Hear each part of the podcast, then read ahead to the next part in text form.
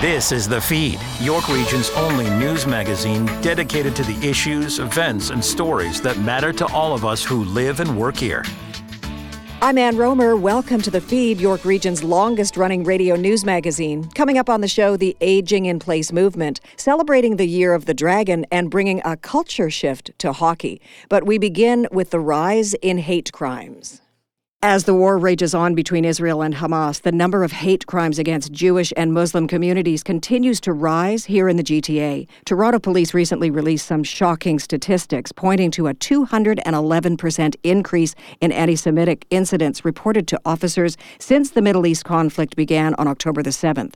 Just last month, the provincial government stepped in and stepped up, announcing it would be investing close to $2 million to help combat the increase in hate crimes being experienced by Ontario. Noah Shack is VP Countering Anti-Semitism, Hate, UJA Federation, Greater Toronto. It's it's so good to have you with us on the show, and very disturbing details that we have to discuss, Noah. Thanks so much for having me on for this important conversation. So, a month ago, uh, Toronto police released I find shocking statistics a 211% increase in anti Semitic incidents since the Middle East conflict began on October the 7th, what are your thoughts about that? How do you put together that information and, and use it to move forward? Well, we're experiencing an exponential rise in hate crime targeting Jewish people across the GTA. Uh, and it's it's having a deep impact not just on the Jewish community, on the, but on the broader community as well. This is something that targets the very fabric of our society. When uh, Jewish businesses are attacked, uh, when we see arson being committed uh, against a Jewish deli, um, when we see synagogues uh, being targeted, uh, hate graffiti, people being discriminated against in, in workplaces, students being singled out and bullied in, in classrooms. it's it's pervasive and it's alarming. Um, if you compare the Toronto police statistics with the statistics uh, taken by the New York Police Department, uh, it shows a really frightening uh, detail. Jewish people in Toronto are five times more likely to have been the victim of a hate crime than Jewish people in New York City. And I think we all think about our city here as being a relatively safe place where uh, we're proud of, of our multiculturalism and our, and our openness. Uh, and, and the reality is um, we are heading in the wrong direction and we need to come together and take action right now. Noah, why did the floodgates open on October the 7th when it came to hate crimes and anti Semitic incidents? Why did that trigger, I mean, beyond the obvious, why did that trigger such hatred among people? Well, I think you saw even on October 7th people coming out into the streets to celebrate the heinous terrorist attacks perpetrated by Hamas, the, the, the rape of women, the murder of entire families, the kidnapping of children, um, you know, these were things that were actually being actively celebrated in the streets uh, uh, in the GTA. Um, that's a really distressing development, and the fact that um, uh, you know a lot of these demonstrations have continued week after week, in some cases even deliberately targeting uh, predominantly Jewish neighborhoods, and in the case of an arson attack on a Jewish deli, you know, Free Palestine was spray painted across that that that uh, store um, as well. You know, this is a, a really distressing escalation that we've seen taking place over the last number of months, and, and we're very grateful to the response of, of police in in Toronto and the New York region in particular for being uh, so vigilant in, both proactively deploying to prevent hate crime, uh, but also responsive in, in uh, investigating and holding the perpetrators accountable, and, and of course also to uh, Mayor Del Duca in, in Vaughan, who's been particularly outspoken in condemning these horrific acts targeting Jewish uh, Jewish residents of the GTA. So, police presence, police investigating, people in authority uh, condemning these acts. What more can be done? How how on earth, and I really mean this, how on earth do we stem the flow of hate crimes? Well, I think, you know, right now we're at a crucial moment where police budgets are being considered, and, mm-hmm. and now is certainly not the time to be cutting police services. Um, we need to be safe in our communities. Uh, the police shouldn't have to decide whether uh, to deploy resources to investigate murders or sexual uh, violence or hate crime. Um, they should be able to address all of those um, at the same time. Uh, we should not be uh, prioritizing which victims deserve justice. Um, everybody should be able to have justice uh, when a crime is perpetrated. Every crime deserves investigation. Uh, and and we need to empower our police to be able to do that. So now is not the time to be contemplating any cuts. Now is the time to really be evaluating how we can invest in our police services to be able to do the, the important job they have to do to keep us all safe. Um, I think it's also really important uh, that people recognize the importance of speaking up uh, and standing up against hate whenever and wherever it rears its ugly head. Um, the vast majority of people living in the GTA are good people with solid values. The challenge we have right now is that there is a, a, a small but vocal minority that is spewing hatred and and committing these acts. And um, unless good people take a stand against that, it's going to allow hate to continue to take root and to grow and to snowball. And and we need to to each one of us um, take responsibility to protect our rights and and take a stand right now before it gets worse. Noah, how important is it that we speak to our children about this right now?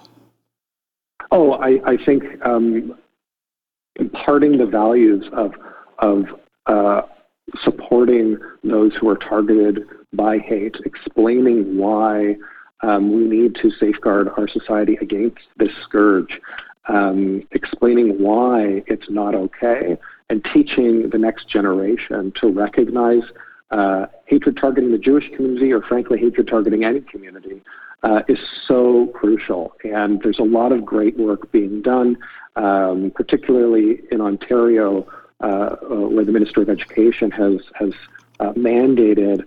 Uh, anti-Semitism and Holocaust education as part of grade six civics across the province, and is going to be expanding the curriculum on that subject matter for grade 10 next year. that's really important. but again, we can't just rely on our institutions to to carry the torch on this. We each have a responsibility, whether it's with our children or with our friends or in our networks, wherever we might be, to make sure that we are not tolerating hatred in our midst. It's always easy to, to recognize other people uh, outside of our circles uh, who who may have hateful attitudes.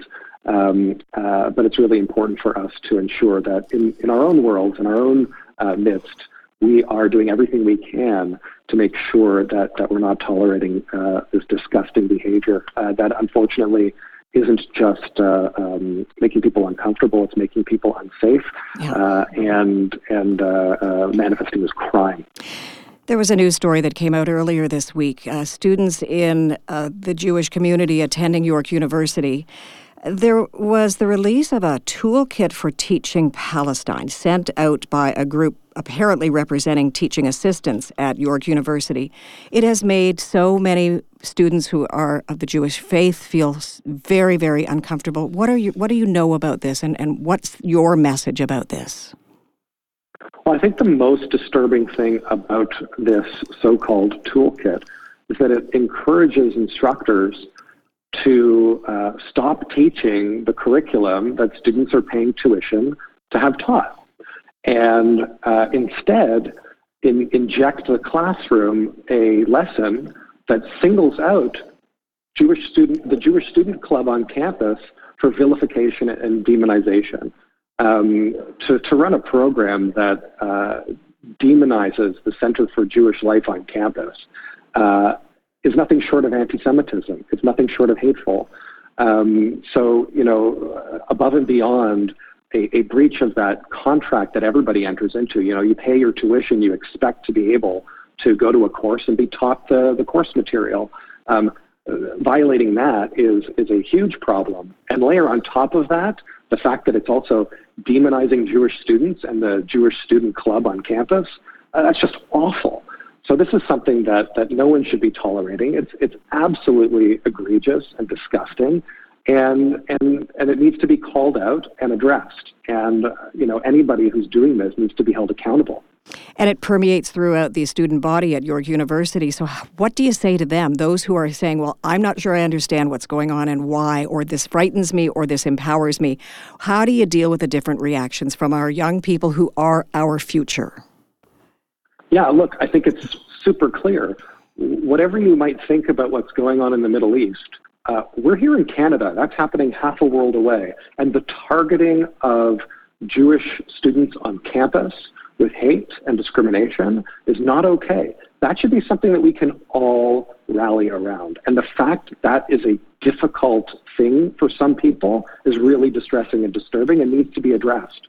Um, now is the time for people to, to take action, to speak up, uh, and make it clear that that's not okay. It can't just be the Jewish students uh, uh, calling attention to this.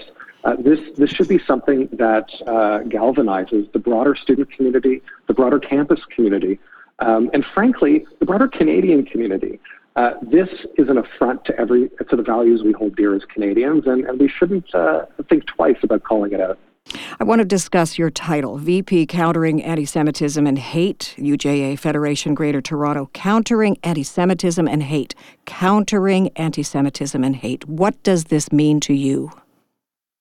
Well, I, I wish I, I didn't have this job and mm. that it hmm. wasn't necessary, mm. but unfortunately, uh, the phenomenon of hate targeting the Jewish community isn't something that just started uh, following the October 7th terrorist attacks by Hamas.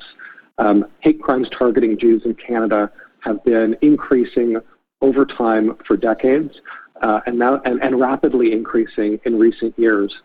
And uh, it's something that continues to cause increasing distress, and it's something that we need to address as a society. Uh, we need to address hate writ large, and for sure, um, hate targeting Jewish people as a fundamental component of that.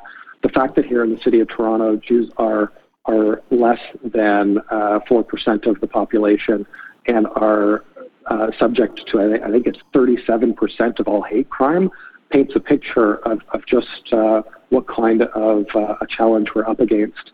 And, uh, and, and, and the fact that Jewish people in Toronto are five times more likely to have been the victim of a hate crime than Jewish people living in New York City, uh, that should give us all pause.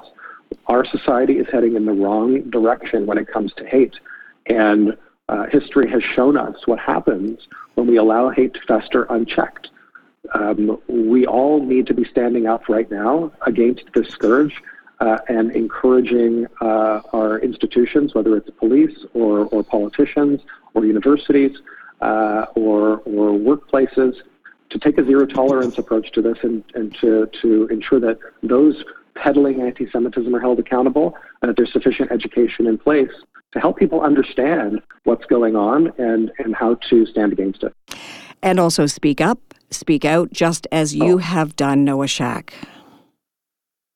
Well, I, I, I really appreciate that. If, it, if, your if listeners think nothing else, uh, away from this conversation. It's so important that everybody use their voice um, because we all have a role to play in building this kind of society that we want to live in, uh, not just today, but down the road in the future for our kids and, and, and future Canadians.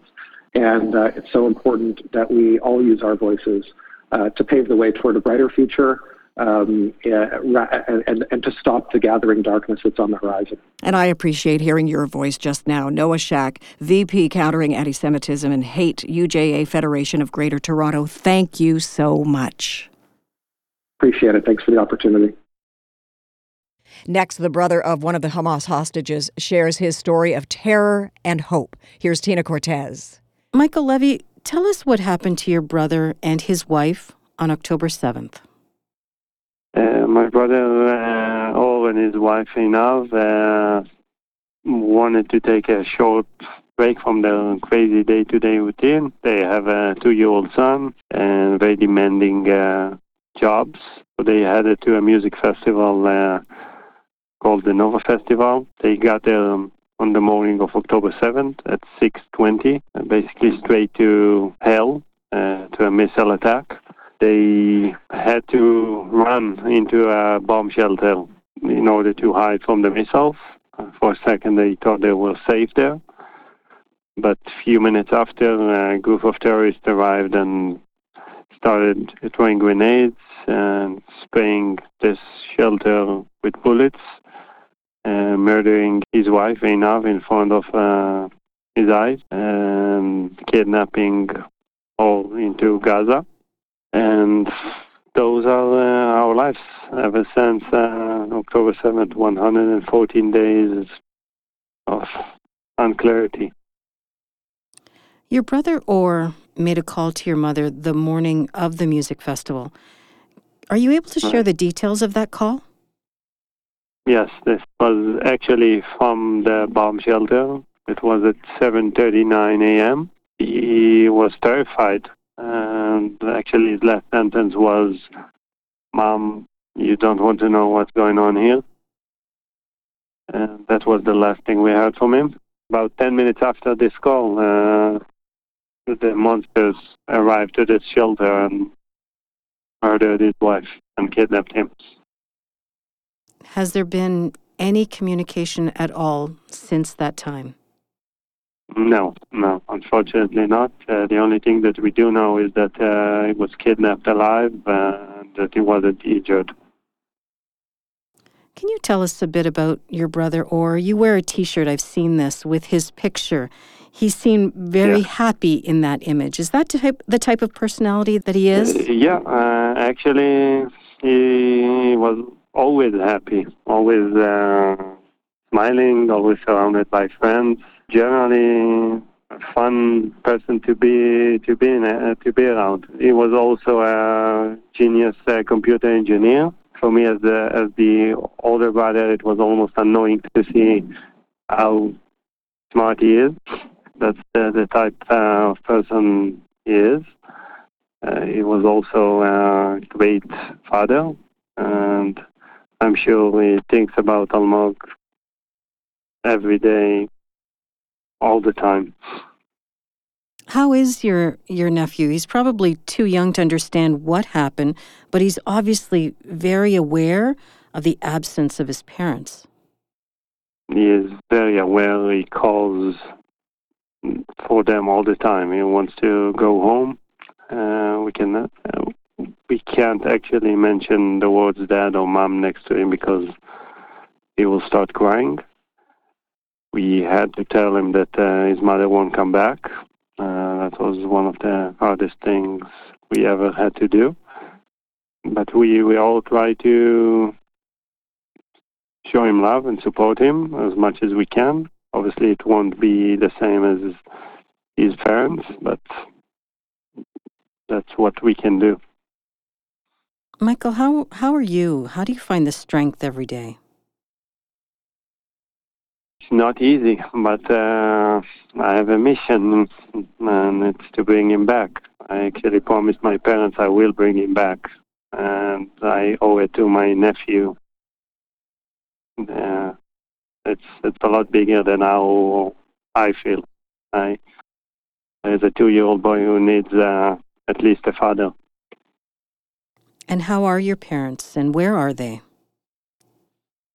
Uh, my parents are uh, back in Israel, uh, looking after Almog.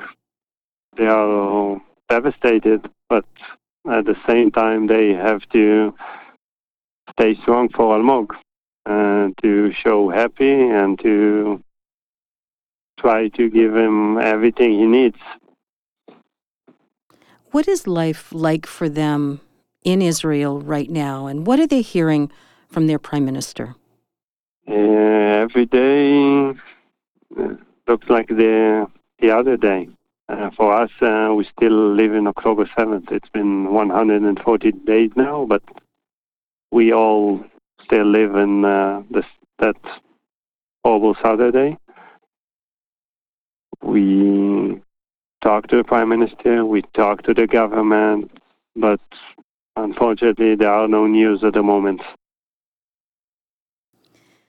What do you want listeners, the public at large, government officials to know about you, your family, your brother, the other hostages?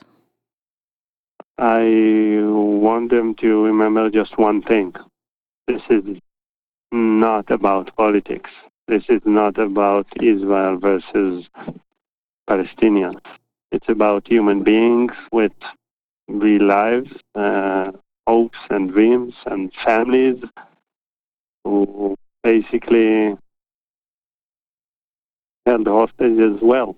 I had a life there before October 7th, and this is my life now. I'm traveling the world. I barely see my family.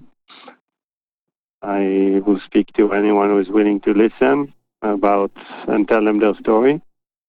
And they have to do whatever they can in order to help releasing Or and the rest of the hostages. There are still 136 hostages held by Hamas, uh, including two children.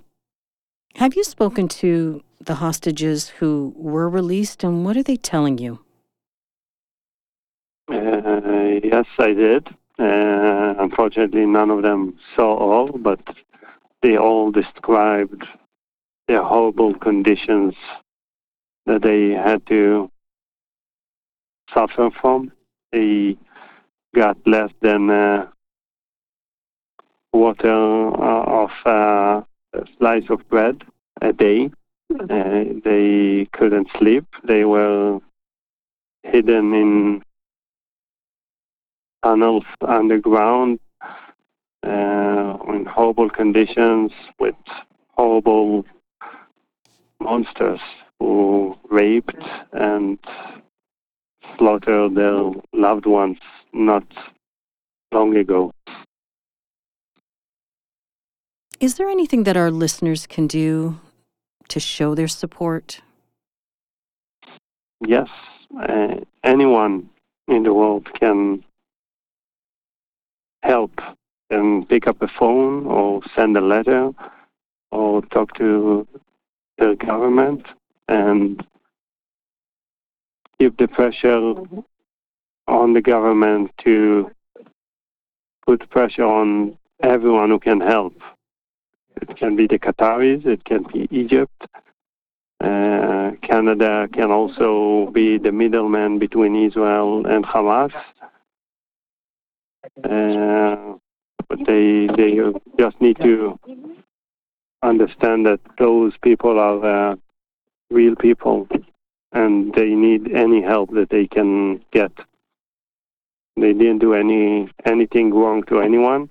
My brother and his wife only crime was that they wanted to celebrate peace and love in a music festival. People were kidnapped from their own beds. Civilians, kids, elderly people. Those are the people that uh, Hamas is holding hostage and committing crimes against humanity. And the world should take a stand against it, and anyone in the world should care because if they want uh, put an end to it now, it will happen again everywhere in the world. It will happen in Canada, in Toronto, and in New York, and practically anywhere in the world.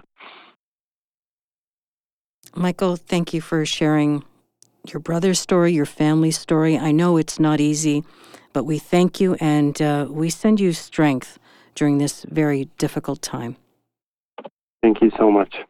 Still ahead on the Feed News Magazine, the movement to age in place. That story after the break. Do you have a story idea for the feed? Call us at 416 335 1059 or email info at 1059theregion.com. Ann Rohmer and more of the feed coming up. This is 1059 The Region.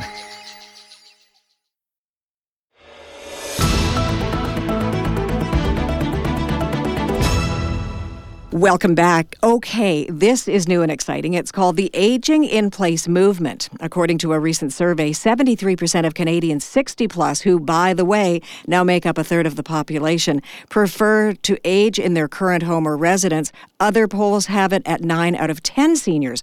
All it takes is the will and a way. Adapted Homes believes in transforming where you live to improve how you live, from handrails to full on retrofits and renovations. And the newly founded ZARP, powered by CARP, the Canadian Association of Retired Persons, is advocating for you every step of the way. Please welcome to the feed Bernard O'Flaherty of O'Flaherty Construction and Adapted Homes and Jim Close, co founder of ZARP. Gentlemen, welcome to the show. Great to have you, dynamic duo, the two of you. Great to be here, Ann. Thank you for having us on. So let's describe to our listeners what the Aging in Place movement is all about and how the each of you fits in. Let's begin with you, Jim. Well, the Aging in Place movement, as as you alluded to in your intro, uh, has been around for some number of years. Uh, I've been in it uh, prior to even having a, a tagline uh, as Aging in Place for over 30 years and it really came to light uh, through the COVID years of people realizing that um, uh, our healthcare system isn't what it's uh, sort of cracked up to be, and that in fact we do want to stay in our own homes, we do want to live longer in our own homes, and the whole longevity movement is happening, healthy aging.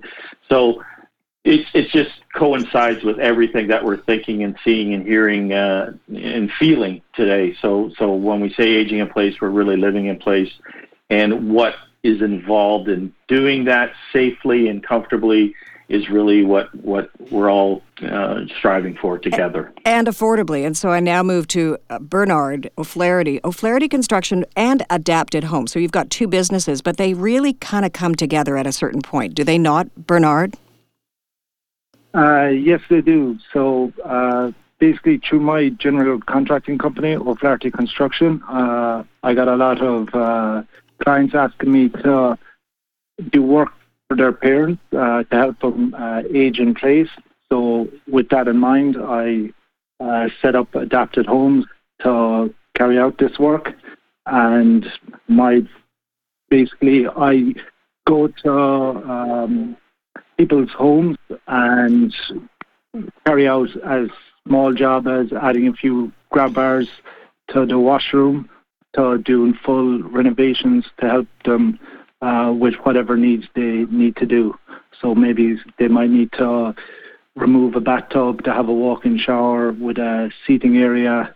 So uh, that's what I do, and I always, in the back of my head, my big drive is I go into someone's home as if I'm going into my own mm. mother's home back home in Ireland, and wanting to treat them the way I would expect my mom to be treated. Oh, you, she would be so proud. and still with Bart Bernard, uh, let's talk about adapted homes. So, where did your knowledge of what seniors might want and need in their homes, Bernard, come from? Uh, well, basically, back when I was uh, in Ireland, my as my trade, I'm an electrician, and we used to uh, retirement uh, retirement department, and a lot of it was basically fitting out uh, the apartments for what people need. Let's say uh, fall arrest uh, equipment, uh, emergency push buttons. Uh, so that was basically where I had this in mind. And then when I moved to Canada uh, over four years ago, uh, I went into uh, construction management, which led me to setting up my own company. And through my own company, I've got more and more people asking for this uh, work to be carried out in their homes. And I saw the opportunity to set this up to help people uh, age in their homes. Uh, because, as you say, most people would prefer to age at home rather than move into a retirement home. And that does beg the question, Jim, why do people who are aging, why do they want to stay in their homes? Well, I think there's a number of factors, and there's there's there's tons of uh, studies happening all the time around this. In fact, our own government's got the Aging in Place Challenge through the National Research Council to, to, to answer that question, And But to the best of my experience, uh, it's where it's it's home is your largest uh, investment you've made over your, your lifetime, and, and at a certain point of time, you don't want to move about. Um, so you you're, you want to stay home. You've you've built the amenities uh, in the home to your liking, and and more strongly is the community base. Uh, generally, if you're you've been at a home for a length of time, you have a social network, you have a community, you have amenities, your doctor, as we again alluded to, doctors are hard to find, so once you have one, you're not going to move. So all these play into a factor of why people feel comfortable uh, continuing to live at home. Uh, certainly, the the stories of uh, you know not very nice stories about uh, assisted living and retirement and long-term care homes that came out of the COVID pandemic have certainly put a ripple through people's thoughts. So, uh, you know, the the I've heard it throughout my career that you know I'm never going to move into one of those places. I'm going to stay here. So it's it's just a human nature. It's a really strong uh, sense of home and identity. It's, it's a, maybe you can put it that way. It's your, your home is your identity as as as a as another factor. So that's uh, it, it, it is truly a strong, strong feeling that people have. And how do you protect the elderly? How do you protect seniors and their families who love them and want them to be safe and, and also find this to be affordable? How do you protect them from being scammed when it comes to something like this, adapting their homes to, to retrofit them to, to allow them to age in place? So that, that led really to what ZARP is um, through the Canadian Association of Retired Persons, CARP. Um, uh, I've had a long relationship with them. And the concept being that exactly what you said, there, there is a proliferation of information out there uh, in the internet waves and, people's opinions of, of who to contact and who to, who to get to do this. Uh, so it became apparent that um, you could get very confused and lost in a lot of this. So ZARP is meant to be a platform where essentially we're doing the vetting of persons and uh, professionals and contractors like Bernard to actually be partners with ZARP so that a lot of the work is being done for the families. You, you brought that up. That's a good point. It's not often, it's not I'd say it's about 50 50 between the actual homeowners looking for services and their family or their, or their caregivers looking for those services. So ZARP is meant to be that uh, platform where we connect uh, certain needs and, and, and uh, what we call pillars of aging in place. So we're focusing on the large ticket items. You mentioned affordability, uh, earlier, which is a big factor. Uh, some of these decisions can cost thousands of dollars, so you don't want to make errors. So, uh, in that respect, we have got the backing of the Canadian Association of Retire of sorry of Occupational Therapists uh, involved in supporting this, as they are a profession that is uh, very well versed in pointing out what services and modifications need to be done in a home. So all of this uh, is how we developed ZARP and what we want to continue to build around is that trust factor, is that place to go to to get the proper services at the right time uh, for friends, family, and uh, and uh, homeowners themselves. Bernard, walk us through from start to finish, if you would. Uh, so I looked at your website, I reach out to you. What happens next? What are the questions I should be asking you? What are the questions you ask your potential client? Okay, so firstly, we have an introductory call. Uh, they basically ask me what they tell me what they need to put in place in their home. Uh, we arrange a site visit. We go through everything uh, in the home. I give them my professional opinion on what they need, uh, what I would see would be uh, beneficial if they're asking for uh, stuff that I wouldn't think they need just yet. I would say no, we'll hold off on that and we look at it in a further date. Uh, but we go through everything. We my big thing is for the client is get value for money. Nobody, as you say, wants to get ripped off. Um, so we basically go through everything, clarify everything, and then because you're doing this while someone is living in the home, you set the date, you set a schedule of, okay, depending on the size of the project, this is going to take me a couple hours up to this is going to take me two months. And we put everything in, we step by step, what will happen, and then basically make sure that uh, the client is happy. And then there'll always be once everything is done, uh, we'll have follow-up calls just to make sure everything is working. If they need uh, adjusting or extras added, then we go through uh, all the process all over again. Bernard, it strikes me that you have the greatest respect for seniors. Am I correct? Oh, 100%. Like, it, the, the way I look at it, we're all going to get old one day. And the big thing is to uh, treat them with respect. They're the people who built our economy, who built our country, um, and they're the people that are most vulnerable and need to be taken care of the most. And they want to stay in their homes. And Jim Close, ZARP, how does ZARP manage to keep an eye on all that's going on in terms of great organizations like Adapted Homes? Well, it's it's it's a it's a dynamic process. It's it's ever changing in this in this part of uh, the sector. Uh, there's new information coming out all the time.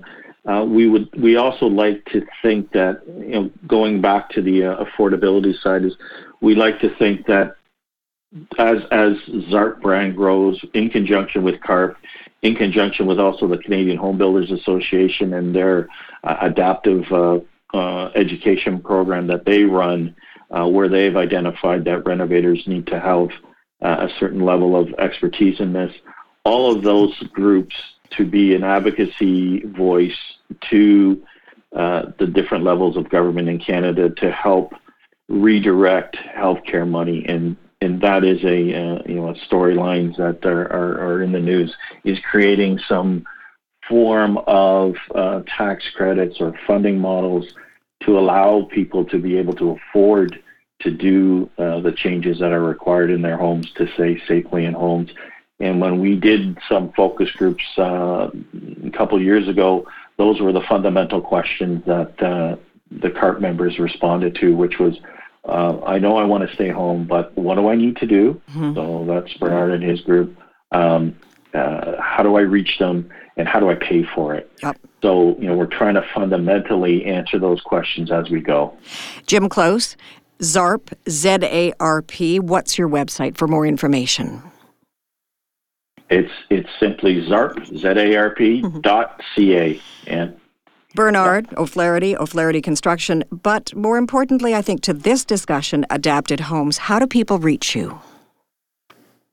Uh, so you can reach me on Bernard at O'Flahertyconstruction.com. Uh, and with the adapted homes, it's Bernard at adaptedhomes.ca. That's fantastic. Great to speak with you, gentlemen. And, you know, it is in our future for many of us as we baby boomers age and look forward to a life of safety and happiness and joy and affordability and in our own homes. Thank you both for making it possible. You're welcome. Thank you for having us. Thank you. Coming up, making hockey more inclusive, one team at a time. That story after the break here on the feed. Follow us on Twitter at 1059 The Region. Ann Rohmer and more of the feed after the break. This is 1059 The Region.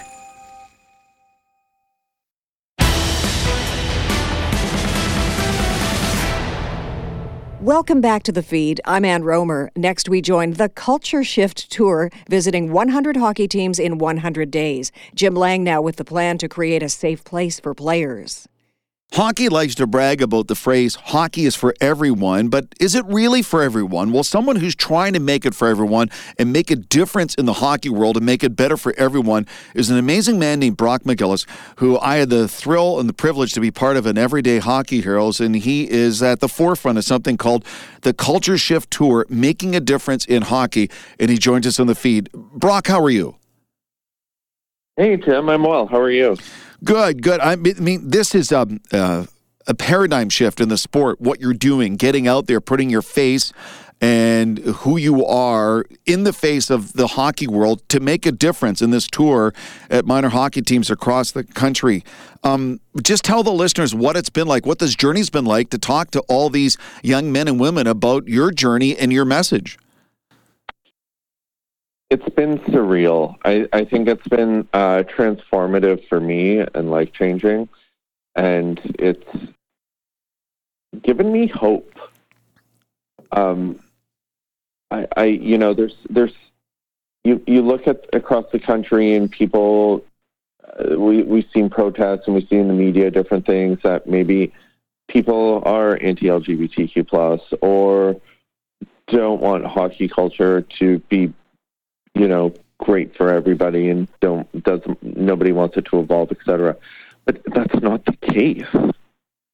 Like people really want it to be a welcoming space for all people. People are engaged on creating good spaces for LGBTQ plus people and it's been really neat and fun and the players are super engaging uh, we do some really cool breakouts within it, and they've been a lot of fun to work with. I'm curious after the fact, after you've gone from town to town, and I, I love your social media, like your day in the life of this Culture Shift tour. Do you get DMs in your Instagram from some of these uh, young people that you've touched base with and, and sort of converse with, and they give you feedback of what the experience was like? Oh, yeah, every day. Oh, is that right? We, Oh yeah, I have players in my DMs daily, coaches, parents. Um, I, am getting emails from folks all over. It's it, there's been constant communication. It's been um, overwhelmingly positive, which is really cool. You know, I sometimes we maybe I guess I know I'm a parent and my partner and I we have two daughters in their early 20s and sometimes we don't give them enough credit for what a change they're making just in life and how their attitudes are so much different than it was for my wife and I in the 80s. And do you think that maybe is part of it that young people coming up and, and growing up and whether it's the media or life in general or school, their attitudes towards uh, uh, people in the LGBTQ plus community is so much different than it was in the 80s and 90s? It really is. Um, they're exposed to so much more at younger ages from television uh, to social media and whatnot. And then also, more people are coming out. Like you, you think about the 80s, and people weren't coming out in the 80s. They were worried about dying of HIV and AIDS. Or if they were out, they were dying. And then you look at prior to that, people were being jailed. So, yeah, uh, more kids are coming out today. Like I, I think the more recent studies in the U.S. have shown that over 20% of Gen Z identifies as LGBTQ plus, and um, 25% identifies not being straight. Hmm. So that's pretty significant numbers. So they're exposed in their everyday lives to so many more people who are part of these communities that that they are just comfortable and they've grown up with you know respecting people's pronouns and different things that it's just normalized behavior for them. Speaking with Brock McGillis, part of the Culture Shift Tour, who came out in 2016 and has been so open and upfront with his sexuality and who he is as a person and making a difference in the sport of hockey to truly make it for everyone with his Culture Shift Tour, uh, visiting 100 minor hockey teams across the country and speaking to so many different people. Uh, uh you're talking about the students and and the hockey people and the players getting the message. When will it, I guess, extend to the powers that be that run national hockey organizations and teams and leagues, if you know what I mean. Like, when will they? Yeah, engage? when will they get the message? I mean, well, I, I'm I'm in an interesting spot with that. Like, the NHL is one of my sponsors of my tour, and I'm thoroughly grateful. But we've also seen what happened with jerseys and pride tape. Um, you know, and mm ultimately, for me, I believe in freedom of choice. So if players didn't want to wear jerseys, fine. Um, but if players did, or players want to use tape, I think they should be able to as well. And you know, with with governing bodies and whatnot, like whether it's Hockey Canada or others, um, uh, I think they got to get out of their own way. And I think all these groups have to learn to humanize and educate their players on these issues. Uh, even the Pride Nights we do have, like, to me, that's not changing a locker room. That's not teaching anyone anything. It's it's slapping rainbows on things. It's it's nice for some visibility. It's nice that they sell the jerseys and then donate that to charity. That's great. But you know, for hockey culture itself, that is not changing anything in your locker room. That is not making it a safer, more welcoming, inclusive space. And well, there's no players out in the NHL. Mm-hmm. I, I'm, I don't want you to name names because that would be unfair, but are you getting support from players and personnel in the NHL uh, for what you're doing? Uh, there's some. There's definitely people. I mean, uh, Brendan Shanahan and the Leafs are one of my, you know, partners um, or sponsors. Uh, there, there, there are people. That's good. There, you know, um, I, I thought there'd be more at that level engaged in this, and same with Hockey Canada, but th- there are some. And you know what? In, even if there weren't, I don't care. I, I really don't, Jim, because I believe what I'm doing is right and I believe ultimately, in in the grand scheme of things, uh, it'll have impact. I'm seeing the impact. I have. Uh, we're analyzing it. We're going to have data to show it, and just emails and messages I'm getting from people. It, it's happening. So, so to me, whether those folks do or don't, I, I, you know, like, I don't live by. I, I'm not very concerned about what they think. Perfect. Well said. I, I, guess from a personal standpoint, Brock, uh, we often hear and see in social media that people who are trying to champion various causes say they're exhausted mentally and emotionally trying to fight the good fight. But when you get the kind of feedback and the reception that you have in this tour, uh, does it empower you? Oh, yeah, it fuels me. I mean, you know, I had a mother in BC reach out to me. Um, I spoke to her son's best friend's team sent me an email and said that he came over and told her all about it and said that I changed the way he saw the world and I changed his life. You know, I was working um, with a an academy and they had a number of Russian players and the players didn't want to come. Hmm. But they were told, no, this is a part of what we do, and, and you're in Canada, and this is what we believe in. And they sat through it. By the end, uh, one of the players who was the most adamant about not coming was the most engaged out of anyone in the room, talking to me the most, and shook my hand and thanked me at the end. How does so, that How does that well, make you feel after an interaction like that? It's rewarding. It, it's it's proof to me that this works and and my approach works, and that um, I think we can engage with folks and have conversations and humanize issues and and help evolve things. And so, yeah, I'm running on four hours of sleep a night, and and I'm tired, and you know the emotional labor that comes with all of this, and dealing with you know some real serious, sad things you know, from people. Um, but those types of stories, those things fuel it. You know, it, it makes it all worthwhile. It, it it's uh, you forget how tired you are, and you just keep going at it. Uh, what's next for you, Brock? Well, I'm on my Toronto leg now. So we're 90 teams in, and, and I have another 23 booked here already. With we're still taking more in the GTA, and then after that, it's um, take a little break, get back to regular speaking engagements and all that fun stuff. But planning the next one, I want to make this an annual thing. Outstanding. If people want to book you, where do they go? They can go to my website, brockmcgillis.com, uh, brockmcgillis.com slash tour for the tour, or uh, social media, brockmcgillis33. Brock, I'm a little biased, but you're one of my all-time favorite people. Thank you so much for doing this. I greatly appreciate it. Thanks, Jim. I appreciate you.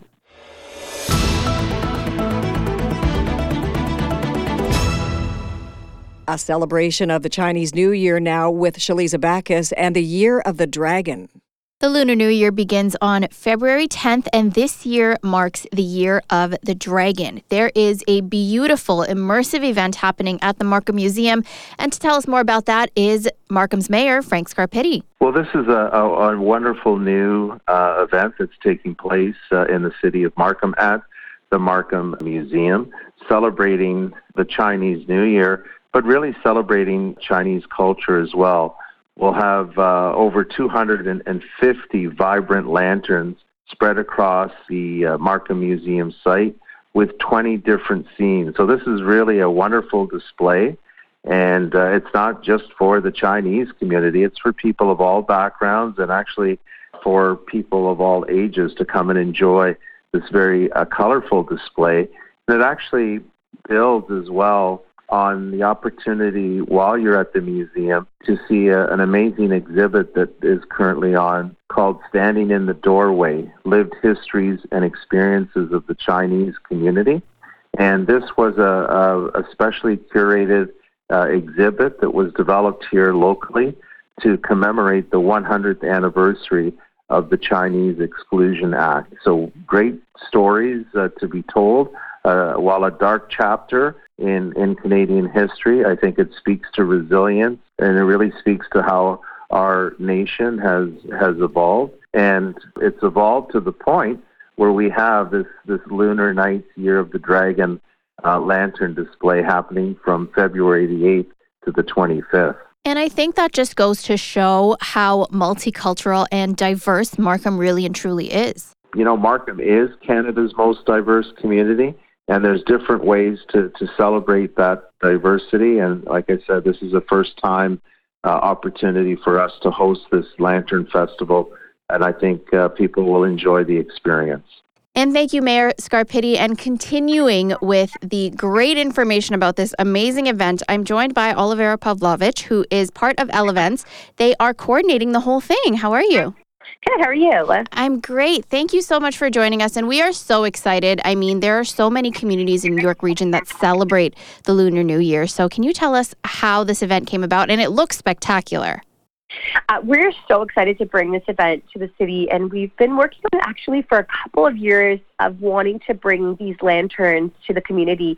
And we have a partner that uh, we met that is actually bringing them directly from China. We are so excited to bring traditional lanterns to the community to be part of the Lunar New Year. And then in addition to the lanterns, we sort of developed this really great big event with so many cool features that are unique and a, and a new way to celebrate. That is so cool. And can you walk us through what this entire event's going to look like for attendees?